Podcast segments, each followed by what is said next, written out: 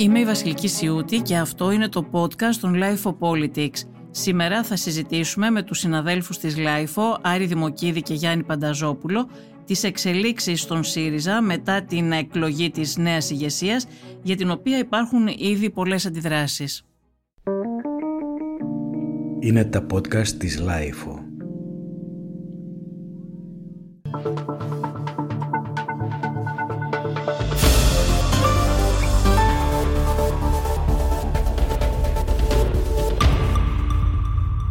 Πώς βρέθηκε στον, στον ΣΥΡΙΖΑ, αυτό δεν μας το πες πριν. Θες το παραπολιτικό, ε; ε. Όχι, δεν είναι παραπολιτικό, έχει και ουσία. Το παραπολιτικό. Αφού είπαμε ότι είσαι η μεγάλη έκπληξη του mm. ψηφοδελτίου επικρατείας του ΣΥΡΙΖΑ και νομίζω ότι σε έχει και βιτρίνα. Μα είναι στο ψηφοδέλτιο επικρατείας, είναι οι άνθρωποι, είναι η βιτρίνα. Είναι οι άνθρωποι που ναι. βάζουν στη βιτρίνα τα, τα κόμματα. Αυτό μπορώ να σου πω είναι ότι δεν υπάρχει καμία συναλλαγή ε, μεταξύ εμένα και του Προέδρου και της ομάδας του. Όντως με, με έχουν προσκαλέσει σε, αυτό, σε αυτή την προσπάθεια, επειδή καταλαβαίνω την εμπειρία που έχω ζήσει και στην Ελλάδα και στο εξωτερικό και πιστεύω ότι μπορώ να προσφέρω μερικές καλές ιδέες. Εσύ ε, πώς γνώρισες τα στελέχη του ΣΥΡΙΖΑ; Πάλι το παραπολιτικό. Μα δεν είναι παραπολιτικό, είναι ουσία. Είναι πώς βρέθηκε ένας άνθρωπος. Δεν πιστεύεις ότι πρέπει να υπάρχει και διαφάνεια σε σχέση με αυτό, να ξέρουμε για τους πολιτικούς πώς βρέθηκαν για τους περισσότερους. Εδώ ξέρουμε. Α πούμε, για παράδειγμα, αν αντί για σένα απέναντί μου είχα τον Νίκο Φίλη, να σου πω έναν πρώην ναι. υπουργό κιόλας ε, της κυβέρνησης ΣΥΡΙΖΑ και ένα γνωστός στέλεχο,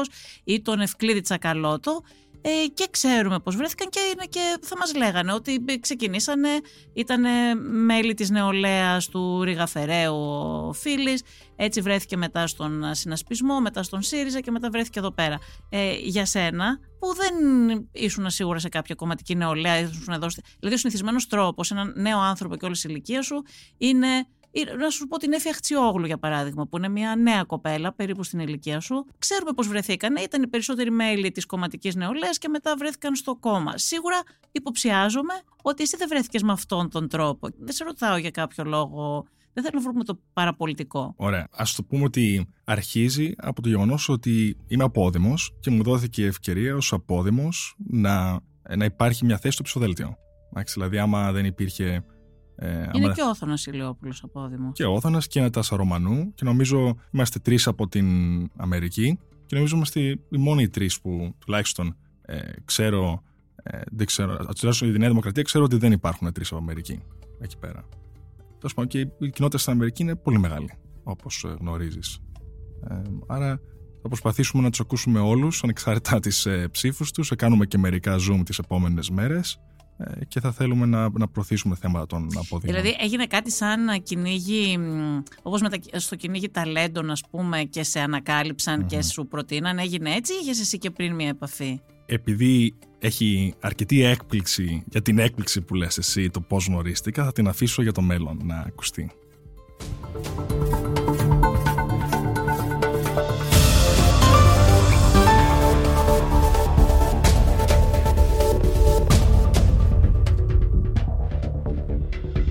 Λοιπόν, ακούσαμε ένα απόσπασμα από την συνέντευξη που είχαμε κάνει με τον Στέφανο Κασελάκη σε εντελώς ανύποπτο χρόνο όταν ήταν η προεκλογική περίοδος και ο Στέφανος Κασελάκης ήταν απλώς ένας υποψήφιος σε μία μη εκλόγιμη θέση στο ψηφοδέλτιο του ΣΥΡΙΖΑ και θα επέστρεφε στην, στις Ηνωμένες Πολιτείες Αμερικής. Τότε δεν υπήρχε ούτε η παρέτηση του Τσίπρα, ούτε η υποψηφιότητα της Έφης Αχτσιόγλου, ούτε η δική του.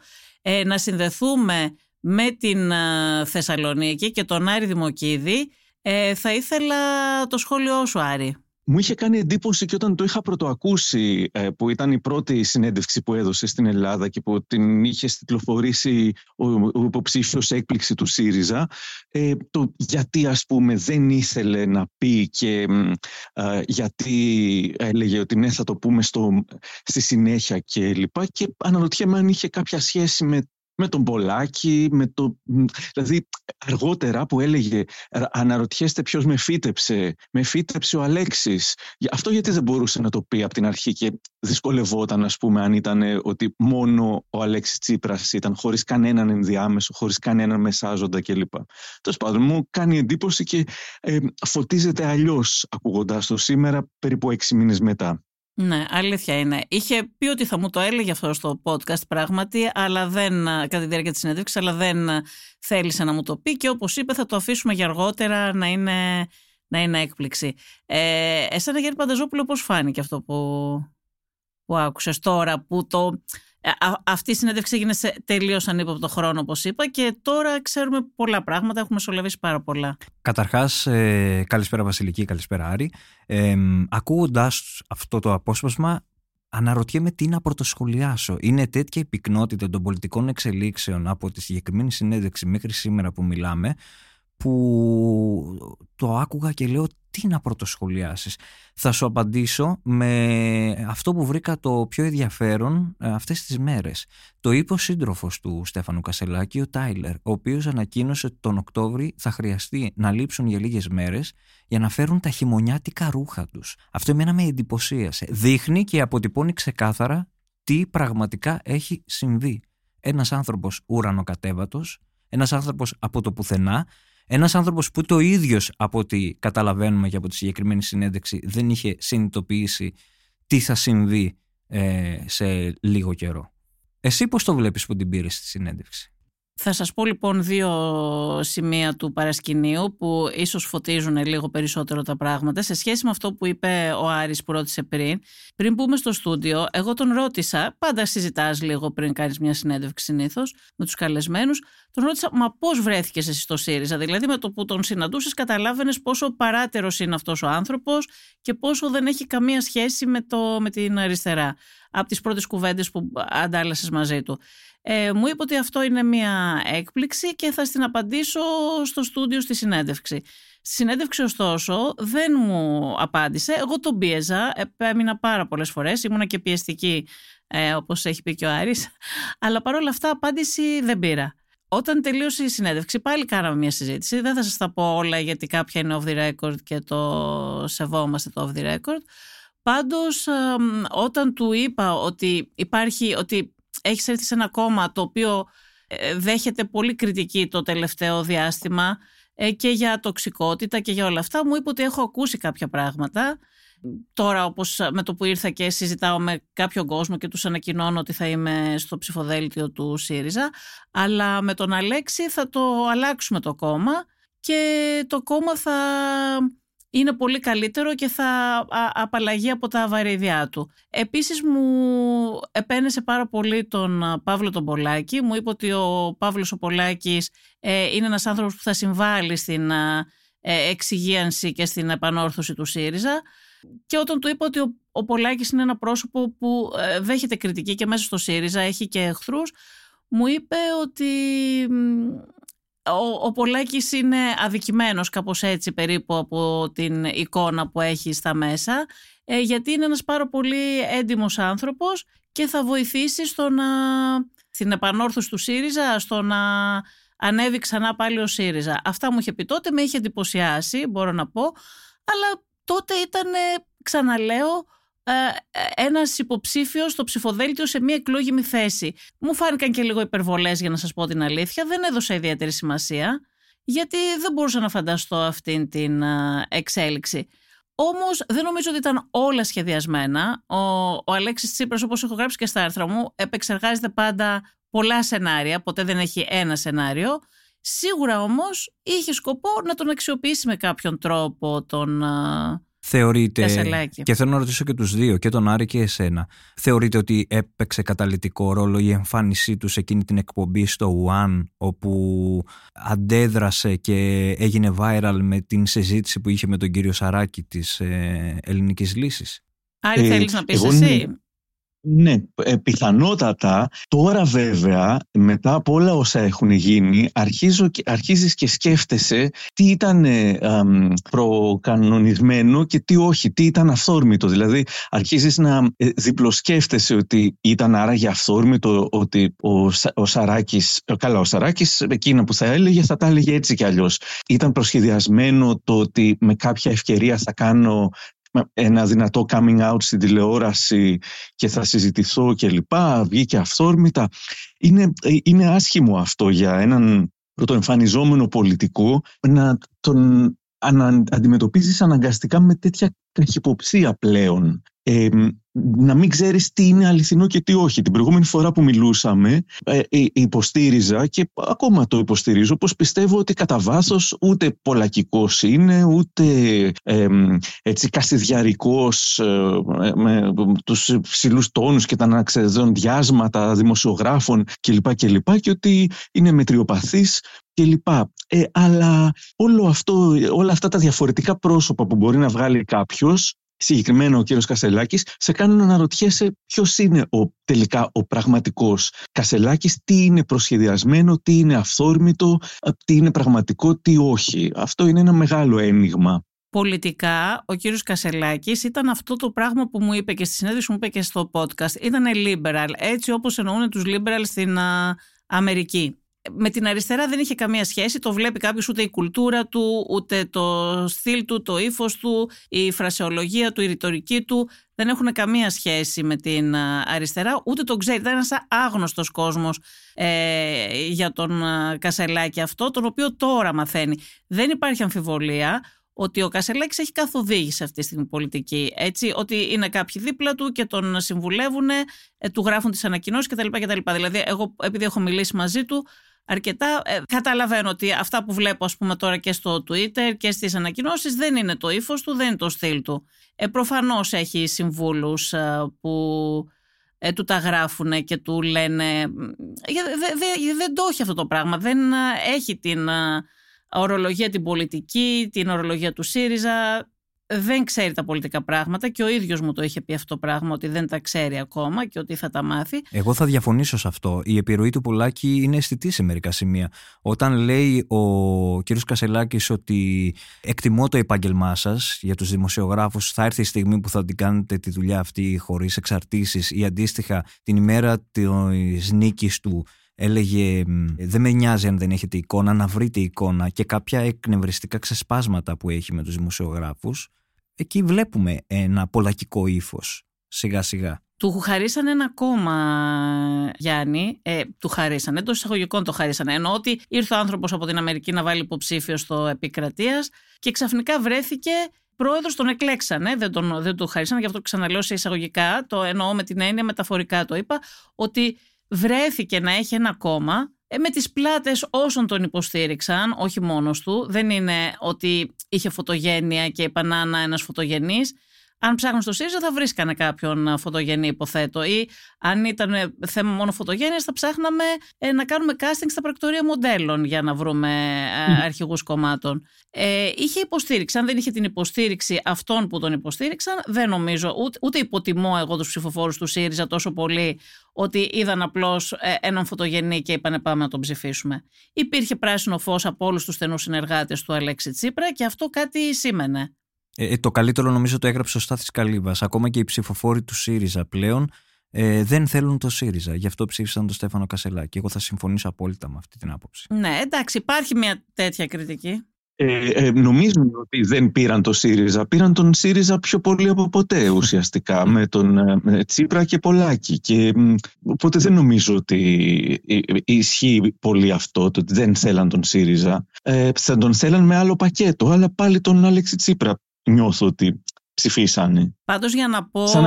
Ε, γιατί η, η, δική μου άποψη είναι ενδιάμεσα από αυτή τη δική σου και του Γιάννη σε σχέση με το γιατί λέει αυτά που λέει ο, ο Κασελάκης. Ο Κασελάκης είναι μετριοπαθής πολιτικά, αλλά αυτά που λέει περί ξεδοντιάσματος δημοσιογράφων και δικαστικών κτλ. κτλ είναι η καθοδήγηση που έχει, ότι πρέπει να τα πεις αυτά. Δηλαδή σε αυτό το κόμμα που βρέθηκες και εδώ που είσαι και στο κοινό που θέλουμε να απευθυνθείς, ε, πρέπει να πεις αυτά τα πράγματα. Δηλαδή νομίζω ότι τα λέει γιατί αισθάνεται ότι πρέπει να τα πει. Τώρα όσο για ένα ε, πιο επιθετικό ύφος που του βγαίνει μερικές φορές κτλ. Αυτό ίσως είναι και κάτι άλλο. Δεν είναι απαραίτητα να συνδυάζεται με την πολιτική γραμμή. Αλλά η πολιτική γραμμή αυτή ναι, είναι η πολιτική γραμμή πολλά και το γράφει και ο ίδιος στα social media. Όταν είπε αυτό το πράγμα ο Κασελάκης, το είπε μπράβο, ε, Στέφανε. Και δεν νομίζω ότι αμφιβάλλει κανείς πλέον ότι ε, υπάρχει ε, νίκη Πολάκη εδώ μέσα, ότι ο Πολάκης έχει νικήσει και είναι ο νικητής μετά τον Στέφανο Κασελάκη, είναι ο, Πολα... ο Πολάκης ο μεγάλος νικητής αυτής της ε, διαδικασίας ανάδειξης νέου Προέδρου. Ο Νίκος Φίλης πάντως το είπε ξεκάθαρα. Ο Κυριάκος Μητσοτάκης κέρδισε για τρίτη φορά το ΣΥΡΙΖΑ. Νομίζω. Καλά, αυτό λίγο βιαστικό είναι. Ναι, συμφωνώ ότι αυτό είναι ε, ίσως ε, λίγο νωρίς. Στη Νέα Δημοκρατία, εγώ τους βλέπω να ανησυχούν λίγο για τον ε, Κασελάκη, όχι τον θεωρούν ε, ισχυρό πολιτικά, αλλά επειδή τον αναγνωρίζουν σαν έναν δικό τους, δηλαδή έναν απόφυτο του κολεγίου, ε, του Philips Academy, του Ivy Link Αμερικανικού Πανεπιστημίου, Goldman Sachs. Αναγνωρίζουν δηλαδή σε αυτόν ένα δικό τους πρόσωπο. Αυτό τους κάνει λίγο να, να ανησυχούν και δεν ε, τον υποτιμάνε τόσο πολύ ως αντίπαλο και για τη δύναμη της εικόνας και το επικοινωνιακό παιχνίδι ε, που παίζει αν θέλεις. Από εκεί και πέρα ένα αντίστοιχο, ένα αντίστοιχο σχόλιο νομίζω ότι είχε κάνει και ο ε, κύριος Δρυμιώτης που είπε ότι ο ΣΥΡΙΖΑ έχει αποκτήσει πρόεδρο με, με νεοδημοκρατικό προφίλ. Και τον είπε και ξενιστή. Είπε ότι ο κύριος ναι. Κασελάκης ναι. ως ξενιστής θα, μεταμορφώσει ναι, το ναι. κόμμα ώστε να μην υπάρχει θέση στον ΣΥΡΙΖΑ για όσους αντιδρούν. Άρη. Ναι, ε, ε, δύο πράγματα. Το ένα είναι ότι νομίζω ότι η Νέα Δημοκρατία ανησυχεί και ορθώς γιατί από εκεί που ήταν ένα ας πούμε σχεδόν ψόφιο πράγμα ο ΣΥΡΙΖΑ το θεωρούσαν οι ίδιοι ότι ήταν κάτι τελειωμένο κλπ. Είναι, είναι ακόμα ζωντανός και ξανά έτσι, αναπνέει τουλάχιστον και μπορεί να ανέβει κιόλας. και εξάλλου η αλήθεια είναι πως στην Ελλάδα άμα ε, παραμείνει στην αξιωματική πραγματική αντιπολίτευση για αρκετό καιρό, σε κάποια στιγμή θα γίνεις και πρωθυπουργός ε, με την τακτική του ε, όριμου φρούτου ε, κάποιες φορές. Αλλά το δεύτερο, η δεύτερη, το δεύτερο πράγμα που ήθελα να πω είναι ότι όντως ο Κασελάκης προσαρμόστηκε ίσως και βία και υπερβολικά κατά τη γνώμη μου στην ελληνική πραγματικότητα και στην έτσι, κομματική αριστερή ξέρω εγώ πηγαίνοντας στη, στην Μακρόνισο κλπ ε, προσαρμόστηκε γιατί ε, ήξερε ότι δυστυχώς ε, με, αν έβγαινε ως ένας μετριοπαθής, μετρημένος κλπ δεν θα τον ψήφιζαν το, και τόσοι. Μπορεί να τον ψήφιζα εγώ, μπορεί και εσείς δεν ξέρω, αλλά ο, ο, ο πολλής κόσμος ο οποίος θέλει έναν πάρα πολύ δυναμικό που να φωνάζει, που να εμπνέει, που να κάνει όραμα κλπ Αλλιώς θα ήταν ένας βαρετός ε, που όσο σοβαρός και να ήταν δεν θα ψήφιζε. Ε, ταυτόχρονα όμως δεν ε, προσαρμόστηκε στην, στον ΣΥΡΙΖΑ, όχι στον αριστερό ΣΥΡΙΖΑ, αλλά στον τοξικό ΣΥΡΙΖΑ, στο ΣΥΡΙΖΑ του, του Πολάκη, τον ΣΥΡΙΖΑ ο οποίος είχε αποδοκιμαστεί τόσο πολύ στις πρόσφατες εκλογές και πήγε ακριβώς αυτό το πράγμα και το έκανε rebranding απλώς. Δεν ξέρω αν αυτό είναι ε, ε, αρκετό. Ε, ξαναλέω όπως και την προηγούμενη φορά ότι ελπίζω ότι από εδώ και πέρα θα είναι πιο πολύ ο εαυτός τους, δηλαδή πιο πολύ ε, μετριοπαθής, σοβαρός κλπ. παρά θα παίζει ε, τα διάφορα παιχνίδια του ενός και του άλλου και με την τοξικότητα. Δεν είμαι καθόλου αισιόδοξος. Λέω απλά ότι έχω αυτή την ελπίδα. Μα τι περιθώρια έχει να είναι κάτι τέτοιο που λες, Άρη; Πρώτον, δεν έχει δική του πολιτική πρόταση. Δεν έχει καμία. Δανείστηκε την πολιτική πρόταση του Πολάκη και του Παπά. Ήδη μιλάει για μια νέα αριστερά πατριωτική αριστερά, Ανδρέας Παπανδρέου, που αυτά τα χρησιμοποιεί. Δηλαδή πάει να πλασάρει κάτι άλλο και προσπαθεί να το περάσει ως πατριωτική αριστερά και αριστερά του Παπανδρέου. Ακούω και τον Νίκο Παπά να τα λέει αυτά και τα έχει πει τις προηγούμενες μέρες. Ε, με ποια δική του, ούτε στελέχη έχει μέσα στον ΣΥΡΙΖΑ δικά του, ούτε πολιτική πρόταση έχει. Τα βάζει τώρα τα στελέχη. Ποια τα στελεχώνει. Ποια δεν έχει. Ήδη ανακοίνωσε του ε, σε κομβικές θέσει. είναι αυτοί όλοι. Ναι, ναι, η Δώρα Οι άνθρωποι τον υποστήριξαν είναι αυτοί. Μα δεν είναι δική του. Δεν είναι δική του, είναι συνεργάτες του. Μα ο άνθρωπος αυτός έτσι κι αλλιώς δεν έχει κάτι Ο Καπνισάκης που μπαίνει. Ε, δικηγόρος του κυρίου Πολάκη. Είναι ο δικηγόρος του. Και της οικογένειας του κυρίου Κασελάκη. Ναι, είναι ο δικηγόρος του Παύλου Πολάκη που ήταν στον τομέα διαφάνειας μαζί του του ΣΥΡΙΖΑ. Δεν υπάρχουν δικά του στελέχη. Δεν έχει δικά του στελέχη ο κύριος Κασελάκης. Άρα πώς θα διαμορφώσει δική του, ούτε πρόταση δική του έχει, ούτε θέσεις έχει. Γι' αυτό και δεν ακούσαμε, εκτός από αυτά δεν θα σας προδώσω ποτέ, είμαστε μαζί, πάμε για μια Ελλάδα καλύτερη, το φως κτλ. Ο, ο Γρηγόρης Γεροτζιάφας που παρετήθηκε αυτές τις μέρες είπε ότι αυτά τα συνθήματα τα λένε όλοι, ακόμα και οι ακροδεξιοί. Και αλήθεια είναι αυτό. Δεν έχουν κάποια, κάποιο πολιτικό στίγμα. Αυτά είναι κάποιες γενικότητες που μπορεί να τι πει οποιοδήποτε σε οποιοδήποτε κόμμα. Εντάξει, πάντως ο Νίκος Φίλης είπε ότι ο κ. Κασελάκης είναι ο Τραμπ ε, και ο Μπέμπε Γκρίλο. Να θυμίσουμε ότι ο κ. Κασελάκης έχει αρθογραφήσει στον Εθνικό Κήρυκα κάνοντας, προχωρώντας σε αναλογίες μεταξύ του Αλέξη Τσίπρα και του Ντόναλτ Τραμπ. Άρα εμένα δεν με εντυπωσιάζει αυτό. Ναι, τότε ήταν liberal. Τον, τον είχε πει ως κακό τον Τραμπ ο Κασελάκης, δεν ήταν υπέρ ναι, του Τραμπ. Γιατί ήταν liberal και ήταν εκείνη την περίοδο που υποστήριζε και την υποψηφιότητα του Κυριάκου, Κυριάκου Μητσοτάκη, Μητσοτάκη. αν θυμόσαστε.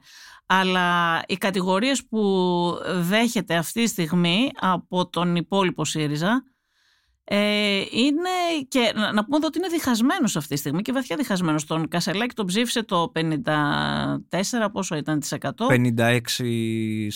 Και, ναι, και υπάρχει ένα 44 της ε, Εύης Αχτσιόγλου. Είναι σχεδόν το μισό κόμμα απέναντι και δεν ξέρουμε πόσο θα διαφοροποιηθεί αυτό και τις επόμενες μέρες. Αυτοί λοιπόν τον κατηγορούν ήδη ότι πάνε να φτιάξουν ένα εθνικό λαϊκιστικό μόρφωμα με τραμπικά χαρακτηριστικά. Ε, κάποιοι το λένε και τραμπική αριστερά αυτό το πράγμα. Και δεν ξέρω, εχθές, ε, εν τω μεταξύ είδαμε και δεν ξέρω αν το είδατε, ανάρτησε ο Πάνος Καμένος ε, μια φωτογραφία αγκαλιά με τον Άβαρχο Αποστολάκη που είναι ο άνθρωπος που είναι δίπλα στον α, Κασελάκη από την πρώτη στιγμή. Δεν ξέρω αν έχει κάποιο ιδιαίτερο νόημα αυτό. Οχ, Επιστροφή στο χθες. μάλιστα.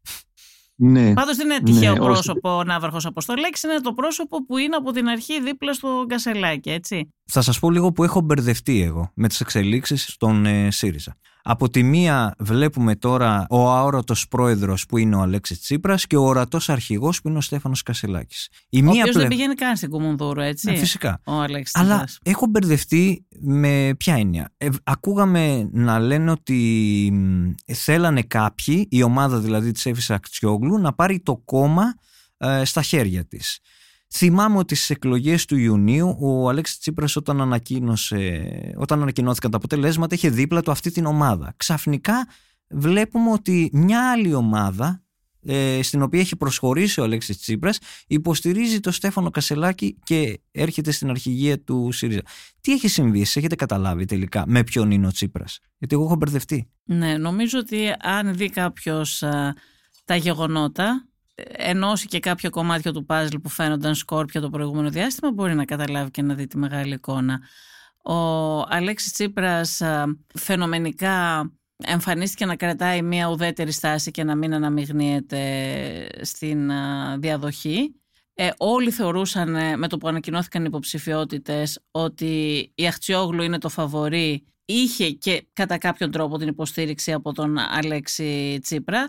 Οι δικοί του άνθρωποι τότε, αν θυμόσαστε, και ο Ναύαρχος Αποστολάκης και άνθρωποι ενώ του κλίματος α, ε, Τσίπρα, ε, αν δεν παίρνανε θέση υπέρ της Αχτσιόγλου ξεκάθαρα, όπως ο Ναύαρχος Αποστολάκης, η Έλενα Κρήτα και κάποιοι άλλοι, ε, μιλούσαν με πολύ θετικά λόγια για αυτήν. Όπως να πω για τον Νίκο Καρανίκα που δεν είχε πάρει ακριβώς θέση υπέρ της Αχτσιόγλου, αλλά την ε, επενούσε στις αναρτήσεις και στα σχόλια. Όλοι λοιπόν και η ίδια η Αχτσιόγλου θεωρούσε ότι ο Τσίπρας την στηρίζει με έναν τρόπο και όλοι την θεωρούσαν ε, την επόμενη πρόεδρο του ΣΥΡΙΖΑ. Ο Κασελάκης φάνηκε ότι άρχισε να προετοιμάζεται όταν αντί να επιστρέψει στην Αμερική μετά τις ε, εκλογές άρχισε να κάνει περιοδίες με τον Άβαρχο Αποστολάκη σε διάφορα μέρη της Ελλάδας, κυρίως ακριτικά και να ανεβάζει τα πρώτα του βίντεο. Εγώ τον είχα ρωτήσει τότε. Του λέω, θα... ενώ είχαν ανακοινωθεί υποψηφιότητες, αυτός δεν είχε ανακοινώσει, αλλά τον βλέπω κάποιον να κάνει περιοδίες, ενώ είχε πει ότι θα επιστρέψει στην Αμερική και δεν επέστρεφε. Τον ρωτάω, θα βάλεις και εσύ υποψηφιότητα; Και μου είπε, θα απαντήσω αργότερα. Α, Εγώ αυτό το εξέλαβα ως θετική απάντηση. Μου έκανε εντύπωση τότε για ποιο λόγο δεν ανακοίνωσε την υποψηφιότητά του. Τώρα καταλαβαίνω, γιατί πραγματικά δεν θα μπορούσε ε, να κάνει μια καμπάνια για τόσο μεγάλο διάστημα. Θα τον ρωτούσαν πράγματα. Είδατε ότι τις τελευταίες μέρες με το θέμα της Κύπρου πήγε να του στοιχήσει αυτό πάρα πολύ. Αν είχε λίγο παραπάνω χρόνο, πιστεύω ότι δύσκολα θα πέφευγε και άλλες τέτοιες ε, γκάφες οι οποίες θα του στοιχίζανε. Οπότε γι' αυτό προτίμησε να ανακοινώσει την υποψηφιότητά του στο παραπέντε, ώστε να μην υπάρχει πολύς χρόνος και να φανούν αυτές οι αδυναμίες που είχε. Ε, μέσα σε τόσο λίγο χρόνο μπορούσε να περιοριστεί σε συνθήματα «Πάμε μαζί», «Ελλάδα ψηλά», «Φως», Από την κοινωνία για την κοινωνία. από την κοινωνία, ναι, και τέτοια πράγματα. Είδατε ότι και σε μια συνέντευξη που έκανε με τον α, Χαρίτο στο Κόντρα, ε, δυσκολεύτηκε, ζορίστηκε να απαντήσει. Ήταν και έτσι οι ερωτήσεις. Ε, Εντάξει, δύο τηλεοπτικές συνεντεύξεις έδωσε. Έδωσε και στον Νίκο Ευαγγελάτο που και εκεί δυσκολεύτηκε και νομίζω ότι ναι. μετά πρέπει να του βάλανε. Μετά σταμάτησε να δίνει συνεντεύξεις. Ενώ όλοι προσπαθούν. Ενώ ήθελε δημοσιότητα, επαιδείο ναι, και ναι, ναι δημοσιότητα. Ναι, Συνεντεύξεις ε, σταμάτησε ε, να δίνει. Προτίμησε τον safe τρόπο των βίντεο. Εντάξει. Α, αυτό δεν θα μπορούσε να συνεχιστεί και για, για πάρα πολύ καιρό. Αλλά όταν λοιπόν εμφανίζεται στο παραπέντε και βλέπεις ότι όλοι αυτοί οι άνθρωποι που ήταν δίπλα στο Τζίπρα αποσύρουν ο ένας μετά τον άλλον την υποστήριξή τους από την Αχτσιόγλου και την προσφέρουν στον ε, Κασελάκη, είναι τι κάνει νιάου νιάου στα κεραμίδια. Και εσείς πώς το είδατε δηλαδή, τη συνάντηση όταν είδατε ότι πήγε ο, Τσίπρας, πήγε ο Κασελάκης και συνάντησε τον Τζίπρα στη Βουλή, στα γραφεία του στη Βουλή και όχι στην Κουμουνδούρου, όπου δεν πατάει πλέον ο Τσίπρας, ε, Πού σας φάνηκε, σας φάνηκε στεναχωρημένος ή πάρα πολύ ή ουδέτερος ή πάρα πολύ ικανοποιημένος; Γιατί εγώ είδα έναν Τσίπρα που το απολάμβανε. Μόνο και που δεν πανηγύρισε, ναι. εγώ θα πω. Ναι. Εσένα πώς φάνηκε η εικόνα, ε, Άρια, αυτή; Ε, χαρούμενος ε, έμοιαζε, αλλά πιστεύω ότι χαρούμενος θα έμοιαζε είτε είχε κερδίσει η Αχτσιόγλου, δηλαδή δεν νομίζω ότι εκείνη τη στιγμή θα έδειχνε κάτι άλλο πέρα από ενότητα. Το θέμα είναι πώς, ε, πώς νιώθει και φαντάζομαι ότι νιώθει καλά και ε, αναρωτιέμαι, δηλαδή πλέον αρχίζουμε και αρχίζει και κάνει, φτιάχνει το μυαλό σενάρια. Αναρωτιέμαι όλο αυτό το περί επιστροφής του Αλέξη Τσίπρα σε κάποια σωστή στιγμή κλπ. κλπ κατά πόσο υπάρχει ακόμα στο πίσω μέρος του μυαλού και κατά πόσο πέρα από ε, ε, πιθανώς αχυράνθρωπος ο ε, κ. Κασελάκης ε, χρησιμοποιηθήκε ως κάτι το μεταβατικό για να απορροφήσει τις ήτες τις τυχονίτες που θα προκύψουν στη συνέχεια, ώστε σε κάποια στιγμή να επιστρέψει ο Αλέξης Τσίπρας δίνοντας έναν πολύ καλό ρόλο ας πούμε στον, στον Κασελάκη. Εσύ ε, Βασιλική τι λέει, λέει τίποτα το ρεπορτάζ γι' αυτό; Ναι κοίταξε τα σενάρια ξέρεις, έχουν πάντα ένα κίνδυνο να μην βγουν έτσι όπως θα σχεδιάζεις έτσι. Ε, να σου πω πρώτα ότι για μένα ο Τσίπρας έκανε αυτό που είχε κάνει και ο Αλαβάνος περίπου. Δηλαδή όταν πιέστηκε πάρα πολύ από την εσωκομματική αντιπολίτευση έκανε στην άκρη και άφησε να αναδειχθεί κάποιος άλλος στη θέση του θεωρώντας ότι αυτός μπορεί να χειρίζεται τις καταστάσεις από το παρασκήνιο. Αυτό προσπάθησε να κάνει και ο Αλαβάνος, το ξέρουν όλοι αυτό το πράγμα, ότι έβαλε τον Τσίπρα μπροστά για να αποφύγει τις πιέσεις, θεωρώντας ότι ο Τσίπρας θα ήταν του χεριού του και θα μπορούσε μέσα από τον Τσίπρα να συνεχίσει την πολιτική που αυτός ήθελε να, να κάνει, αλλά δεν έγινε έτσι γιατί ξέρουμε όλοι τι, τι συνέβη. Έτσι βρέθηκε ο Αλαβάνος εκτός uh, ΣΥΡΙΖΑ. Αλλά ο Κασελάκης δεν είναι Τσίπρας, με ποια έννοια ότι ο Τσίπρας ήταν ε, γέννημα θρέμα του ΣΥΡΙΖΑ, ήταν στην νεολαία του ΣΥΡΙΖΑ, είχε δικτύωση, είχε στελέχη δικά του, ε, έκανε συμμαχίες. Ο Κασελάκης είναι ένα ξένο σώμα. Δεν έχει κανέναν άνθρωπο μέσα στο ΣΥΡΙΖΑ δικό του. Ακόμα και τα στελέχη, όπως είπαμε και πριν, που τον πλαισιώνουν, είναι στελέχη του Τσίπρα, του Παπά και του Πολάκη.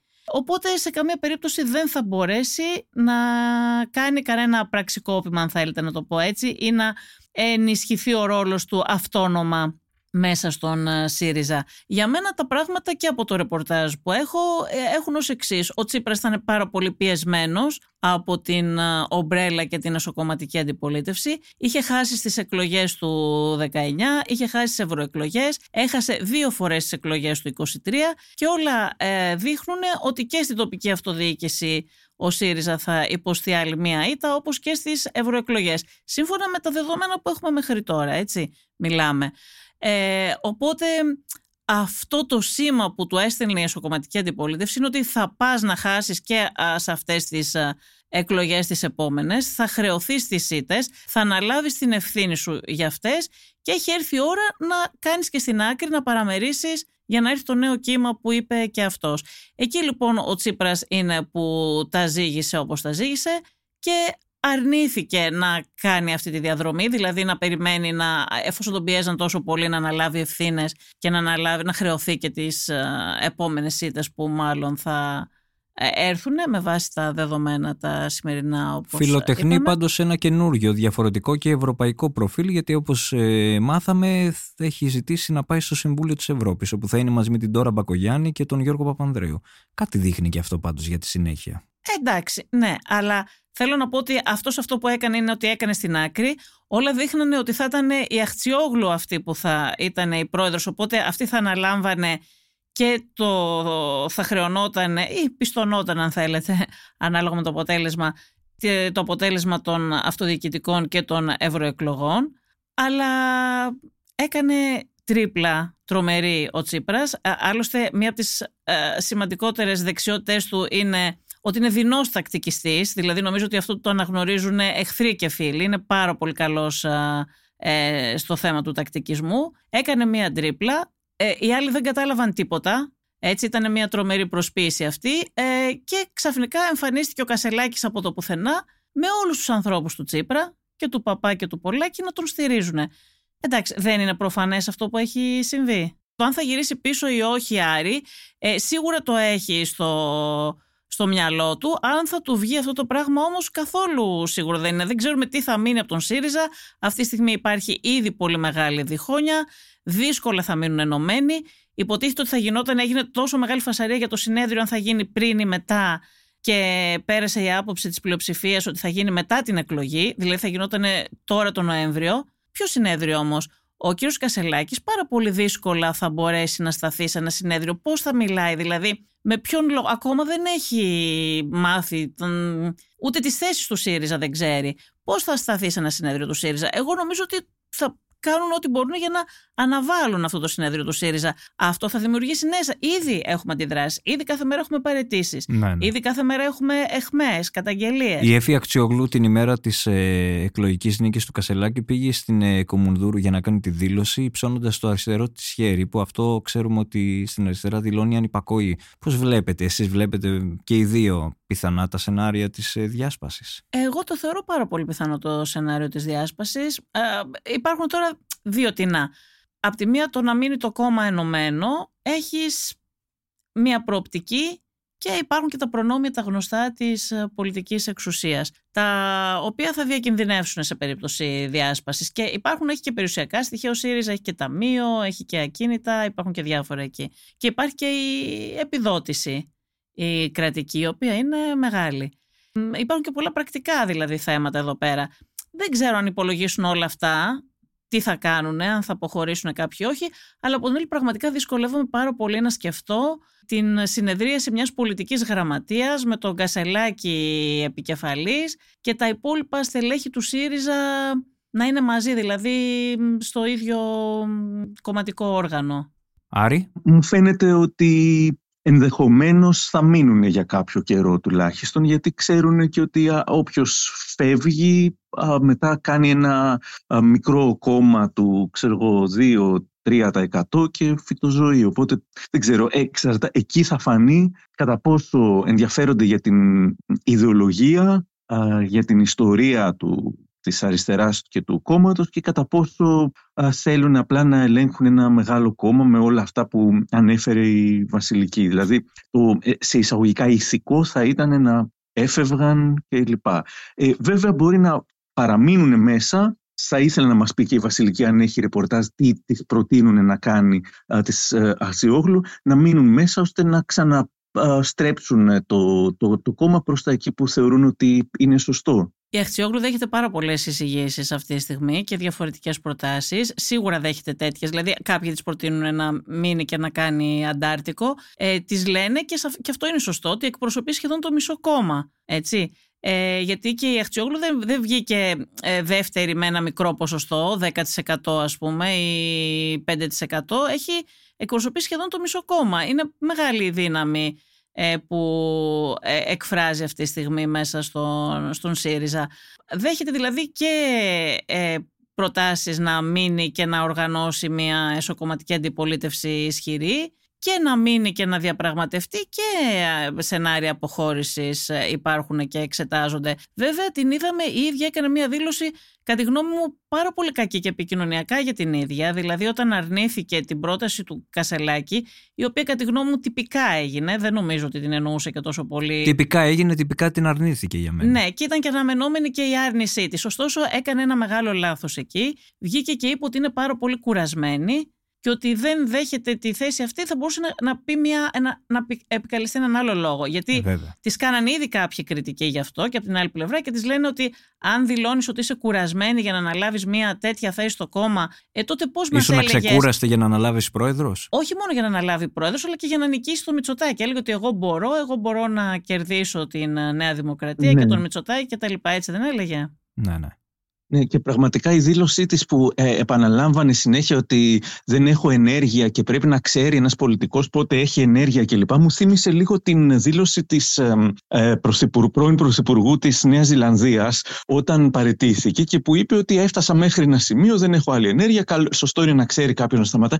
Πραγματικά ήταν ε, σοκαριστική δήλωση ε, η οποία ε, ε, μόνο ε, εξηγείται εάν η έλλειψη της ενέργειας προέκυψε μετά την ήττα της. Ε, Δηλαδή, αν ήταν τόσο μεγάλο το σοκ την, ε, που είναι σε κακή κατάσταση και γι' αυτό δεν έχει εν- ενέργεια. Γιατί να πει ότι είμαι κουρασμένη από δύο χρόνια αξιωματικής αντιπολίτευσης, τι εννοούσε με αυτά τα δύο χρόνια, τέσσερα δεν είναι. Τέλος πάντων, είμαι κουρασμένη από δύο χρόνια και δεν μπορώ να, λα- να λάβω μια θέση το μεάρχη του, του ΣΥΡΙΖΑ, ξέρω εγώ. Ήταν ακατανόητο αυτό που είπε. Ήταν κακή δήλωση για αυτήν, ήταν σε βάρος της και είναι μια δήλωση που θα τη συνοδεύει κατά πάσα πιθανότητα, γιατί θα μπορούν να τη λένε οι άλλοι ότι Μα, εσύ ήσουν κουρασμένοι. Δεν μπορείς να αναλάβεις τώρα κάτι εφόσον μας είπες ότι κουράστηκες, εξαντλήθηκες. Απ' την άλλη, σίγουρα είναι πολύ ευνηδιασμένη από όλα όσα έγιναν, όχι απλώς από την ήττα, όχι απλώς ότι βρέθηκε κάποιος ουρανοκατέβατος και την κέρδισε, αλλά και για όλο αυτό το παρασκήνιο που τώρα αποκαλύπτεται ότι υπήρχε και εκείνη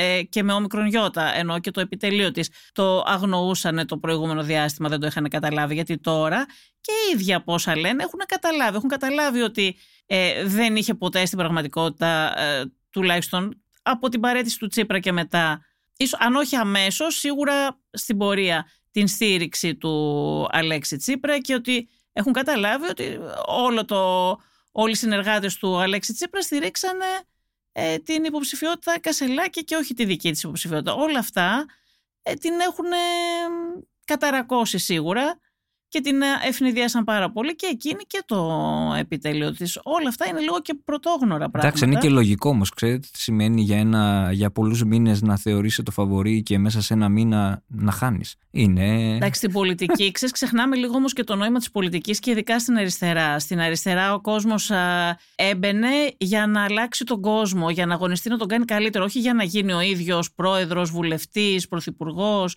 πρόεδρος οργανισμού, πρόεδρος ΔΕΚΟ ε, και όλα αυτά τα πράγματα που έχουμε δει το τελευταίο διάστημα. Δηλαδή, κανείς δεν έμπαινε για, να, για τη δική του υπόθεση, για να κάνει καριέρα, για να εξυπηρετήσει τις φιλοδοξίες τους.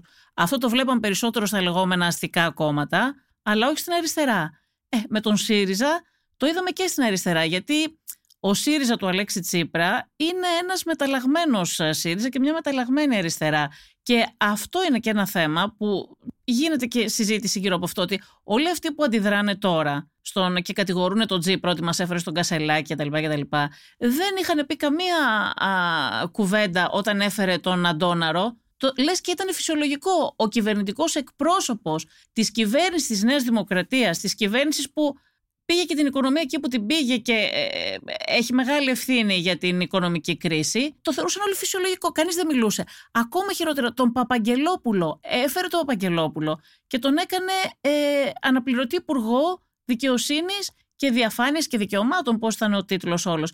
Δηλαδή, τον άνθρωπο που ήταν στη Νέα Δημοκρατία και που ήταν και ε, διοικητής της ΕΕΠ επί Νέας Δημοκρατίας.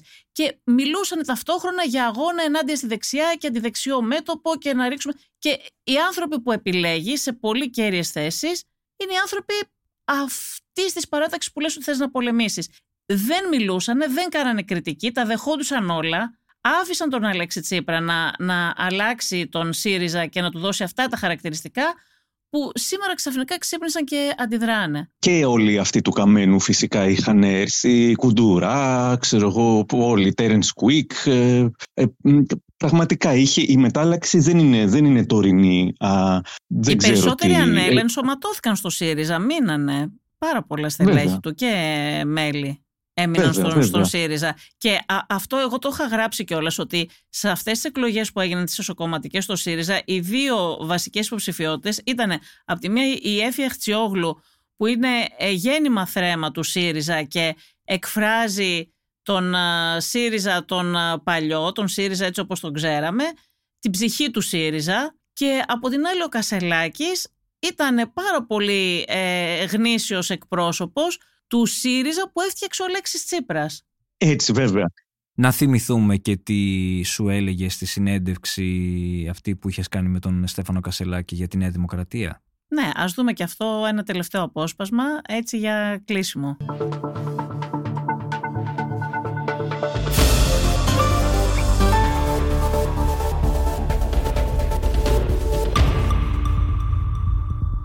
Με τη Νέα Δημοκρατία ποιες είναι οι βασικές διαφωνίες σου; Ε, υπάρχουν πολλές, αλλά δεν, ε, δεν θέλω. Αυτό είναι για άλλη συζήτηση. Ε, γιατί για να βάζεις υποψηφιότητα με το ΣΥΡΙΖΑ, σε ρωτώ, δεν θέλω να κάνουμε μια εκτενή πολιτική ανάλυση εδώ πέρα, ούτε να μου αναλύσεις την κυβερνητική πολιτική. Απλά λέω τις γενικές διαφωνίες. Δηλαδή, για παράδειγμα, προφανώς θέλεις να μην υπάρξει μια δεύτερη θητεία της κυβέρνησης Μητσοτάκη, ε, ο οποίος παρεπιπτόντως θα πάει πάρα πολύ καλά με την κυβέρνηση Biden όπως ε, ξέρεις. Για ποιο λόγο εσύ ε, δεν θα ήθελες, δηλαδή δεν θέλεις να υπάρχει ξανά κυβέρνηση Μητσοτάκη; Ποιες είναι οι βασικές αντιρρήσεις που έχεις; Δεν θέλω να μου πεις αναλυτικά αν δεν θέλεις. Τις βασικές έτσι, διαφορές, ένα-δύο σημεία πούμε, που σε ενοχλούν εσένα πάρα πολύ. Θα σου πω ένα, ένα χαρακτηριστικό παράδειγμα.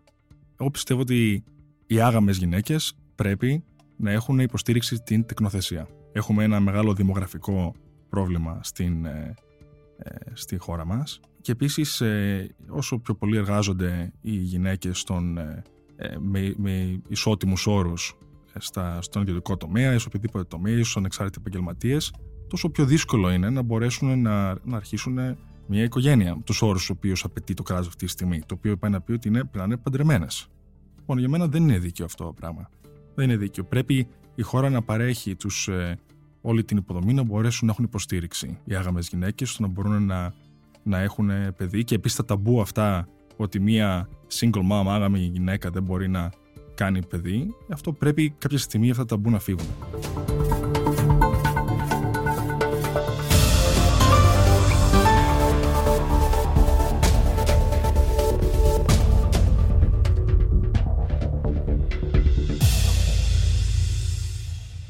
Αυτή ήταν η απάντηση του Στέφανου Κασελάκη ε, στην ερώτηση που του έκανα για το πού διαφωνεί με την ε, Νέα Δημοκρατία. Για μένα η απάντηση είναι ενδεικτική, δεν χρειάζονται σχόλια. Ναι, και εγώ ε, νομίζω ότι δείχνει έχει, ότι, έχει πλάκα. ότι δεν υπάρχει προετοιμασία, δεν υπήρχε προετοιμασία τουλάχιστον.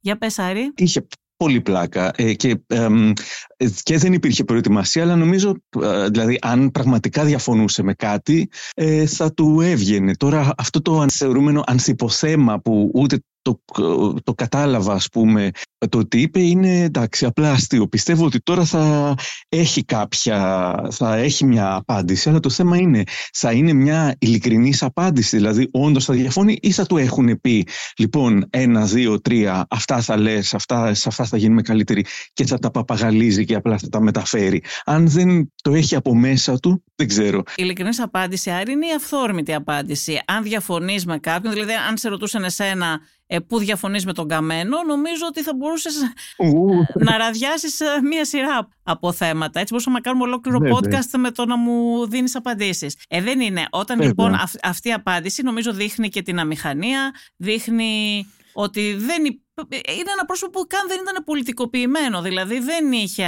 δεν γνώριζε, δεν είχε απόψεις, δεν είχε άποψη, δεν είχε διαφωνία. Εγώ είχα γράψει μετά τις εκλογές ότι ο ΣΥΡΙΖΑ πρέπει να βρει έναν αντιμιτσοτάκι και όχι δέκα μικρούς τσίπρες. Αυτή η απάντηση αποδεικνύει γιατί βρήκε τον αντιμιτσοτάκι που χρειαζόταν. Για πες Άρη σε σχέση με την ε, Νέα Δημοκρατία και την σχέση του, αν δεν κάνω λάθος, έχω την αίσθηση ότι όπως και ο Γεωργούλης ήταν, ήθελε να πολιτευτεί και ήταν ανάμεσα σε ΣΥΡΙΖΑ και Νέα Δημοκρατία και του έκατσε ο ΣΥΡΙΖΑ, έτσι και ο Κασελάκης θα μπορούσε κάλλιστα να είχε πολιτευτεί και με τη Νέα Δημοκρατία και με το Πασόκ. Με το Πασόκ πιστεύω θα τέριαζε και περισσότερο από όλα, το είχα πει και την προηγούμενη φορά και ε, έχω την αίσθηση ότι θα ε, ξυπνούσε το Πασόκ και ότι θα ήταν αυτό που θα χρειαζόταν, καθώς ο Ανδρουλάκης ε, μπορούμε να πούμε ότι δεν τραβάει, δεν ενδιαφέρει κανέναν, δεν εξητάρει κανέναν και το Πασόκ παραμένει λίγο αμέτωχο στις εξελίξεις. Εγώ διαφωνώ, διαφωνώ Άρη με αυτό που λες για το Πασόκ και θα σου θυμίσω ότι το 2017 στις εσωκομματικές εκλογές του Πασόκ που έγιναν τότε υπήρχε μία υποψηφιότητα θα έλεγα που είχε κάποια κοινά χαρακτηριστικά με αυτή του Στέφανου Κασελάκη και ήταν του επικοινωνιολόγου του Δημήτρη Τζιώτη ε, ο οποίος ήταν επίσης ένας φωτογενής, αλλά δεν ήταν. και δεν θα έλεγα ότι είχε και, ήταν τόσο άσχετος με την πολιτική κατάσταση στην Ελλάδα. Ήταν επικοινωνιολόγος του Γιώργου Παπανδρέου, μετά και του Αλέξη Τσίπρα ε, γνώριζε τα πολιτικά πράγματα. Ε, θέλω να πω ότι σίγουρα είχε καλύτερη, ε, τα γνώριζε σίγουρα καλύτερα από τον Κασελάκη, αλλά ήταν ένας άνθρωπος που θεωρήθηκε κάπως άσχετος. Ναι, και... αλλά δεν είχαμε τα social media, Instagram, TikTok. Ε, ε είχαμε, όχι ε, τόσο Το Facebook έντονα. είχαμε, δεν ήταν τόσο. Το δεν ήταν ενδιαφέρον άνθρωπος, δεν, δεν ήταν ενδιαφέρον, δεν ήταν πιασάρικος. Δεν ήταν σε τόση μεγάλη ε, ναι, πλέον, δεν, ε... δεν χρησιμοποίησε και ο ίδιος τα social media τόσο πολύ. Ε, δεν τα χρησιμοποίησε, δεν, δεν έχει Ο Κασελάκης ανακοίνωσε κατευθείαν την υποψηφιότητα Εντάξει. με ένα βίντεο το οποίο έλεγε... Αλλά να σας πω ότι είναι μια υποψηφιότητα, ήταν μια υποψηφιότητα που θεωρήθηκε σχεδόν γραφική στο Πασό και πήρε κάτω από 1%. Θέλω να πω ότι οι περισσότεροι και πολιτικοί αναλυτές ε, αμφιβάλλουν ότι αυτό θα μπορούσε να γίνει στο Πασόκ ή και στη Νέα Δημοκρατία ακόμα να έρθει κάποιος από το πουθενά και να μην έχει καμία σχέση με το κόμμα, να μην ξέρει τίποτα από πολιτική και να γίνει πρόεδρος του κόμματος. Ναι, ναι. Να ρωτήσω και κάτι για τον ε, Τσακαλώτο. Πώς ε, σας φάνηκε το επικρίθηκε πολύ για την πρώτη του δήλωση μετά στην οποία, με την οποία δεν έδινε συγχαρητήρια στον ε, νικητή; Πώς είναι η κατάσταση τώρα για τον Τσακαλώτο στο κόμμα και πώς άραγε αισθάνεται και αν υπάρχει κάποιο ρεπορτάζ για το τι σκέφτεται να κάνει. Ε, όλη αυτή η πλευρά του ΣΥΡΙΖΑ που διαφωνεί είναι ακόμα σε... υπάρχει πολύ ρευστότητα, δηλαδή ε, δεν ξέρουν ακόμα τι θα κάνουν, είναι αυτό που σου είπα και πριν, συζητάνε, δέχονται εισηγήσεις, δέχονται προτάσεις, είναι όλα στο τραπέζι, είναι ανοιχτό και το θέμα της διάσπασης ακόμα. Εντάξει, πώς να, μα δεν μπορούν αυτοί, αυτοί όλοι δεν μπορούν να το αποδεχθούν αυτό που έχει συμβεί. Και ε, ξαναλέω ότι πλέον έχουν καταλάβει τι έχει γίνει, έχουν μάθει πράγματα, έχουν αποκαλυφθεί και πάρα πολλά πράγματα ε, και δεν διατεθειμένοι να το αποδεχτούν. Αυτά που λέει ο Φίλης, δεν, ο Φίλης είναι αυτός που λέει λίγο παραπάνω ε, πράγματα προς τα έξω, αλλά είναι αυτά που συζητάνε όλοι τους και συζητάνε και ε, σε ακόμα πιο έντονους τόνους από αυτούς που βλέπουμε από τον Νίκο Φίλη. Εγώ θεωρώ ότι ε, πρώτον, ο Ευκλήδης Τσακαλώτος και η Ομπρέλα είναι σε κατάσταση αναμονής. Αλλά στο μόνο που θα διαφωνήσω ότι είναι ότι εγώ θεωρώ ότι δεν έχουν καταλάβει τι έχει συμβεί, γι' αυτό γίνει σε κατάσταση αναμονής. Ε, τώρα κατάλαβαν και βράζει το πράγμα. Δεν, είναι απλώς κατάσταση αναμονής. Βράζει ο ΣΥΡΙΖΑ αυτή τη στιγμή. Υπάρχει... Για, για την ομάδα αυτή δεν είμαι σίγουρος ότι έχουν καταλάβει, γιατί όλο αυτό το διάστημα πέρασε στην στο ΣΥΡΙΖΑϊκό μικρό κόσμο, γιατί εγώ εξακολουθώ να πιστεύω ότι αυτά δεν αφορούν το μεγάλο τμήμα της κοινωνίας, ε, περάστηκαν ως η Καμαρίλα, η Κομματίλα, οι άνθρωποι που θέλουν να συνεχίσουν το ΣΥΡΙΖΑ εκεί που τον άφησε ο Αλέξης Τσίπρας. Και αυτό τους τύχησε όπως είδαμε. Ναι, ισχύει αυτό που λες, ότι έτσι πέρασε προς τα έξω και αυτό τους τύχησε. Ή ότι υπονόμευαν. Ναι, φυσικά. Ότι υπονόμευαν τον Τσίπρα. Φυσικά. Ναι, ναι, έτσι τους παρουσιάζει η άλλη πλευρά, ως υπονομευτές τους παρουσιάζει και ακόμα και τώρα υπάρχει. Και, και πέρασε αυτό το πράγμα και έπαιξε και αυτό ένα ρόλο στην νίκη Κασελάκη, γιατί κάποιοι πήγανε με τιμωρητική διάθεση στην κάλπη κάποια μέλη του ΣΥΡΙΖΑ ή από αυτούς που έδωσαν 2 ευρώ. Ε, υπάρχει επίσης η είδηση ότι κάποιοι από αυτούς που δώσανε 2 ευρώ για να ψηφίσουν ε, εισραίουν ναι, ναι, μαζικά τώρα και ζητάνε να, να διαγραφούν. Γιατί το κάνανε μόνο για να ψηφίσουν. Αρκετοί από αυτούς που πήγανε, πήγανε για να τιμωρήσουν τους υπονομευτές, εντός εισαγωγικών θα το βάλω εγώ, που στεναχώρησαν τον Αλέξη Τσίπρα, ας πούμε, ή που δεν τον άφησαν να κερδίσει στις ε, εκλογές. Εμένα μου κάνει και εντύπωση ότι δεν ξέρω αν συμφωνείτε ή διαφωνείτε, αλλά έψαξα να δω στις εκλογές του Ιουνίου ο ΣΥΡΙΖΑ έλαβε 930.000 ψήφους. Στις εκλογές αυτές ο κ. Κασελάκης πήρε 60.000 ψήφους. Πολύ, Είναι τεράστια διαφορά αυτή. Δηλαδή Γι' αυτό μίλησα για το Συριζαϊκό μικρό κόσμο. Τι μπορεί να σηματοδοτήσει αυτό για τη συνέχεια; Δηλαδή ένα μικρό ποσοστό της κοινωνίας έρχεται και αποφασίζει για αρχηγό και αυτό ξαφνικά το κάνουμε μια μεγάλη τάση της κοινωνίας. Εντάξει, υπάρχει, υπάρχει μεγάλη συζήτηση και για το πόσο δημοκρατικές είναι αυτές οι εκλογές. Εμένα προσωπικά η μου είναι ότι δεν είναι δημοκρατικός αυτός ο τρόπος εκλογής αρχηγών. Πολλοί διαφωνούν και έχουν άλλη άποψη. Δηλαδή; Ε, δεν εκφράζει κάτι. Δηλαδή, μπορεί κάποιος να οργανώσει, κάποιος που έχει πάρα πολλά χρήματα, μπορεί να, να οργανώσει μια καμπάνια και να σου φέρει 50-60 χιλιάδες άτομα και να ψηφίσουν μια χή επιλογή. Αυτή δεν είναι απαραίτητα όμως ότι εκφράζει το κόμμα. Τα κόμματα πρέπει να έχουν όργανα. Δηλαδή, τώρα είναι μεγάλη συζήτηση. Αν δείτε, για παράδειγμα, το S5, το Σοσιαλδημοκρατικό Κόμμα στη Γερμανία, πώς εκλέγεται και πώς εκλέγονται εκεί οι ηγεσίες είναι ένας τρόπος που εγώ θεωρώ πολύ δημοκρατικότερο από πολλούς άλλους τρόπους. Δηλαδή, πρέπει να υπάρχει εσωκομματική δημοκρατία, πρέπει αυτοί που εκλέγονται να εκφράζουν τη βάση του κόμματος και τα όργανα του κόμματος. Τώρα, εδώ πέρα έχεις ένα εκλογικό σώμα που δεν ξέρεις τι είναι αυτό το εκλογικό σώμα. Υπήρχε, ακουγόταν για την υποψηφιότητα Τζουμάκα, η οποία, αν δεν κάνω λάθος, δεν πήγε και πολύ καλά. Ότι πήγε πολύ καλά στο Λόμπεν, πάντως. Ναι, ναι, όντως. Ε, ε, η υποψηφιότητά του θεωρούνταν ότι θα ήταν ένα πρώτο βήμα όλων των πασοκογενών για να αποχωρήσουν και να φύγουν. Ε, τελικά δεν ασχολήθηκε κανένας νομίζω. Ε. Ε, ο ίδιος ο κύριος Τζουμάκας θεωρεί ότι κάποιοι, γιατί και τα ποσοστό που του δίνει δημοσκοπήσεις ήταν πολύ μεγαλύτερα πριν, ότι έγινε, υπήρξε τόση μεγάλη πόλωση το τελευταίο διάστημα που κάποιοι από τους δικούς του, τους πασοκογενείς ψηφίσανε τελικά κασελάκι και εκεί οφείλεται στο ότι ο ίδιος πήρε ένα μικρό ποσοστό. Mm. Πάντως πέρα από αυτή την επισήμανση που έκανε ο Γιάννης και έχει σημασία ότι από το σχεδόν ένα εκατομμύριο ψηφοφόρους, πόσους ψηφοφόρους είχε ο ΣΥΡΙΖΑ Γιάννη; 930.000 ναι. ε, Ότι αυτοί που ψήφισαν τον Στέφανο Κασελάκη είναι 60.000 άτομα. Και να σας πω ότι τα 60.000 άτομα περίπου ψήφισαν τον Λοβέρδο που ήρθε. Πόσο είχε έρθει στις εκλογές εκείνες, τρίτος. Ε, δηλαδή, οι, οι ψηφοφόροι αυτοί είναι πολύ λιγότεροι από αυτούς που πήγαν και ψήφισαν στο Πασόκ, για παράδειγμα, που είναι ένα κόμμα του 11-12% να δούμε αν θα έχει ρεύμα στην, ε, στην κοινωνία ο Κασελάκης. Τώρα διάβαζα στην ε, καθημερινή ε, για τις πρώτες δημοσκοπήσεις ότι έχει πολύ αρνητικές γνώμες. Ότι οι αρνητικές, του γνώμες, αρνητικές γνώμες για αυτόν είναι πάνω από 50% που λέει είναι ασυνήθιστο για πρωτοεμφανιζόμενο αρχηγό ε, δεν ξέρω αν ισχύουν αυτά, δεν ξέρω αν θα αρχίσουμε πάλι ότι δεν πιστεύουμε τις δημοσκοπήσεις ή τις πιστεύουμε ή τι, αλλά θα έχει ενδιαφέρον να δούμε αν στην κοινωνία και έξω από το μικρό κόσμο του ΣΥΡΙΖΑ κάνει γκέλ ή αν, θα είναι, ή αν τελικά θα κάνει γκέλ σε αυτούς που εξαιτίας τους έχασε ο ΣΥΡΙΖΑ και μήπως χάσει ακόμα παραπάνω. Το βέβαιο είναι ότι όπως μας είπε ο Αλέξης Τσίπρας ο ΣΥΡΙΖΑ δεν θα μας αφήσει το επόμενο διάστημα να πλήξουμε. Σας ευχαριστώ πάρα πολύ. Ήθελα να κάνω ένα τελευταίο σχόλιο και ήθελα να το πω. Αυτό που θέλω να πω είναι αφορά μόνο το εκλογικό σώμα της Κυριακής, αυτοί που πήγαν να ψηφίσουν το Στέφανο Κασελάκη. Συνειδητοποιώ με αυτό. Πρώτον, όταν τον έβλεπα, νόμιζα ότι θα παίξει από πίσω η μουσική του Big Brother. Αισθάνθηκα ότι έβλεπα reality. Το πρώτο είναι αυτό. Το δεύτερο είναι Όχι ότι. Survivor. Ή Survivor, το ίδιο. Ένα από τα δύο. Διάλεγει και παίρνεις. Το δεύτερο είναι ότι συνειδητοποιώ ότι το TikTok και το Instagram είναι η βουλή του μέλλοντος. Είτε μας αρέσει είτε όχι.